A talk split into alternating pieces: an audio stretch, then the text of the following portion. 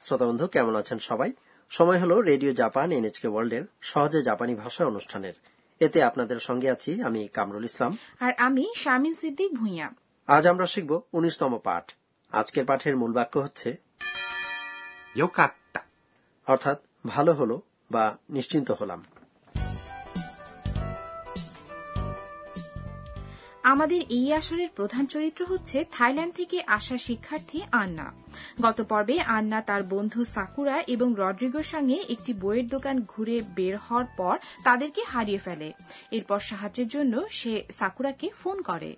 আন্না কি সাকুরা এবং রড্রিগোকে খুঁজে পেল? চলুন শুনে দেখি আজকের কথাবার্তা। আজকের মূল বাক্য হল ভালো হলো বা নিশ্চিন্ত হলাম।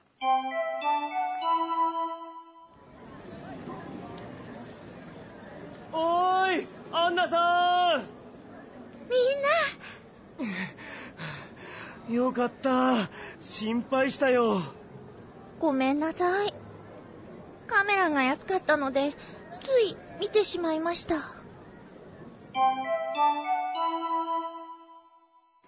এবার এসব কথাবার্তা ব্যাখ্যা করা যাক।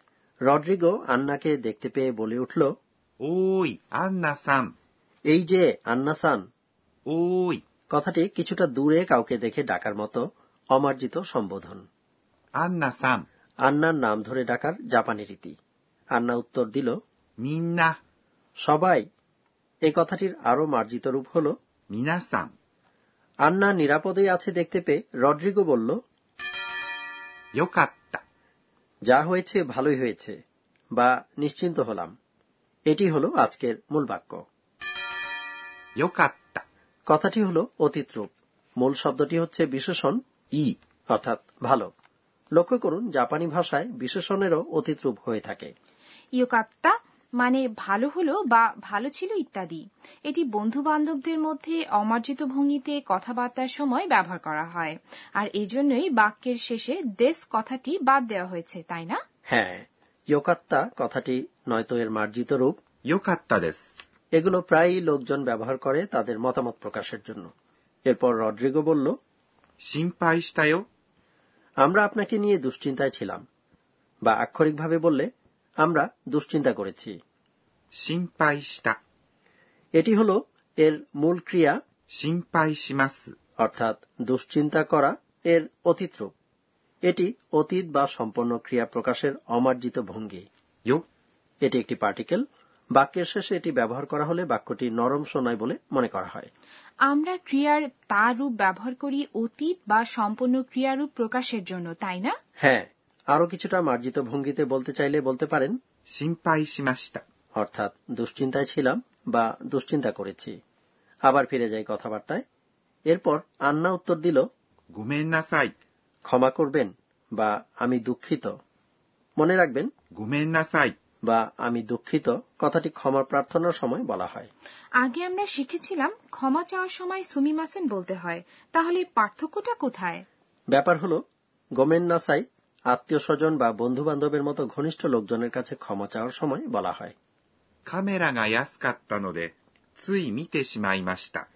ক্যামেরাগুলো বেশ সস্তা ছিল বলে এমনি এমনি দেখছিলাম এক দোকানে সাজিয়ে রাখা ক্যামেরা দেখে আকৃষ্ট হয়ে আন্না তার বন্ধুদের হারিয়ে ফেলেছে তাই না ব্যাপারটা ঠিক ধরেছেন カメラ এই শব্দটির অর্থ ক্যামেরা が এটি হলো কর্তা নির্দেশকারী পার্টিকেল 安かった。 এর অর্থ সস্তা ছিল লক্ষ্য করুন এটিও একটি বিশেষণের অতীত রূপ যার মূল রূপটি হল 安い。 অর্থাৎ সস্তা। তাহলে ইয়াসুই কথাটির বিপরীত শব্দ অর্থাৎ দামি বোঝানোর জাপানি প্রতিশব্দটি কি? দামি বোঝাতে থাকাই শব্দটি ব্যবহার করা হয়। নোদে। এটি একটি পার্টিকেল যার অর্থ বলে বিধায় ইত্যাদি। বাক্যে কারণ প্রকাশক অংশের ঠিক পরপর এটি ব্যবহার করা হয়। মানে হল শুধুই এমনি এমনি কিছু না ভেবে। এর অর্থ হল কোনো কিছু এমনি এমনি করা হয়েছে।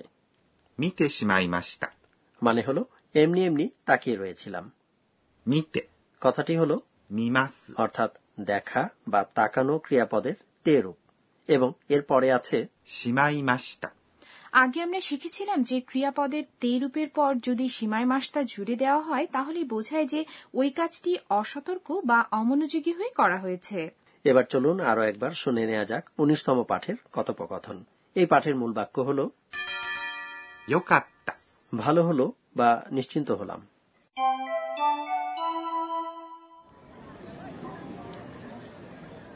おーいアンナさんみんなよかった心配したよごめんなさい。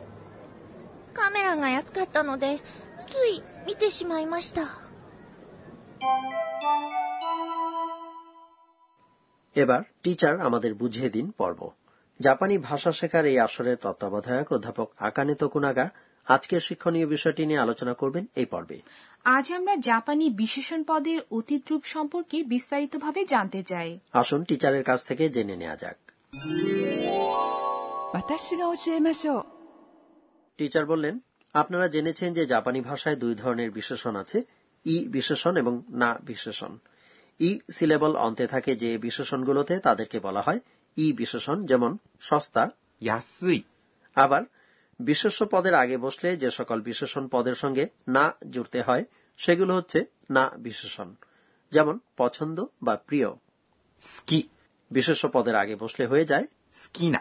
ই বিশেষণের অতীত রূপ পেতে হলে এর অন্তে থাকা ই অংশটি বাদ দিয়ে জুড়ে দিন। খাট্টা। যেমন ইয়াসুই। অর্থাৎ সস্তা কথাটির অতীত রূপ হবে ইয়াসকাত্তা অর্থাৎ সস্তা ছিল। তেমনিভাবে থাকাই অর্থাৎ দামি কথাটির অতীত রূপ হবে টাকাকাত্তা অর্থাৎ দামি ছিল। তবে এই নিয়মের একমাত্র ব্যতিক্রম হচ্ছে আজকের পাঠের মূল বাক্য অর্থাৎ ভালো হলো বা ভালো ছিল। এর বর্তমান রূপটি হচ্ছে ই অর্থাৎ ভালো এবং অতীতকালে হয়ে গেল ইয়োকাত্তা। ই বিশ্লেষণের নাবাচক অতীত বানাতে হলে ই অংশটির পরিবর্তে জুড়ে দিন। কাজী সস্তা বা ইয়াসুই কথাটির পরিবর্তে যদি বলতে হয় সস্তা ছিল না তাহলে এটি হবে আবার ভালো যদি হয় ই তাহলে ভালো ছিল না কথাটি হবে না বিশেষণের অতিত্রূপ পেতে হলে এদের পর সরাসরি জুড়ে দিন দাত্তা। কাজেই পছন্দ বা প্রিয় অর্থাৎ স্কি। কথাটির অতিত্রূপ হবে স্কি দাত্তা অর্থাৎ প্রিয় ছিল বা পছন্দ করতাম ইত্যাদি। একইভাবে বেন্ডি বা সুবিধাজনক এর অতীত রূপ হবে বেন্ডি দাত্তা অর্থাৎ সুবিধাজনক ছিল। না বিশেষণের নাবাচক অতীত বানাতে হলে সরাসরি জুড়ে দিন দেওয়া না কাত্তা তাই পছন্দ বা প্রিয়, অর্থাৎ স্কি কথাটির পরিবর্তে যদি বলতে হয়, পছন্দ ছিল না, তাহলে জাপানিতে হবে স্কি দেওয়া না কাত্তা এই ছিল টিচার আমাদের বুঝিয়ে দিন পর্ব। এবার ধন্যাত্মক শব্দ নিয়ে পড়ব। ধন্যাত্মক শব্দ হল এমন শব্দ যা নির্দিষ্ট কোনো ডাক কণ্ঠস্বর অথবা আচরণভঙ্গি প্রকাশ করে। এটা তো হলো ক্যামেরার শাটার খোলার আওয়াজ। এটি বোঝানোর জাপানি শব্দটি কি? খাসা? খাসা? হ্যাঁ ক্যামেরার আওয়াজ বোঝানোর আরেকটি শব্দ আছে। পাচিরি। পাচিরি? তাহলে এর সঙ্গে খাসা শব্দটির অর্থগত কি পার্থক্য আছে? পাচিরি। এই কথাটি কেবল ক্যামেরার শাটারের শব্দই নয় বরং ক্যামেরা নিয়ে ছবি তোলার ভঙ্গি বা কাজটিকেও বোঝায়। তাহলে আজ শেখা হল ধন্যাত্মক শব্দ খাসা এবং পাচিরি।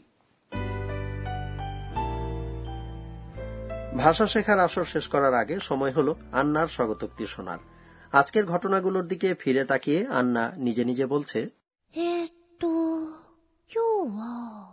আমি পথ হারিয়ে ফেলেছিলাম আর সাকুরা এবং রড্রিগো আমাকে নিয়ে বেশ দুশ্চিন্তা করেছেন।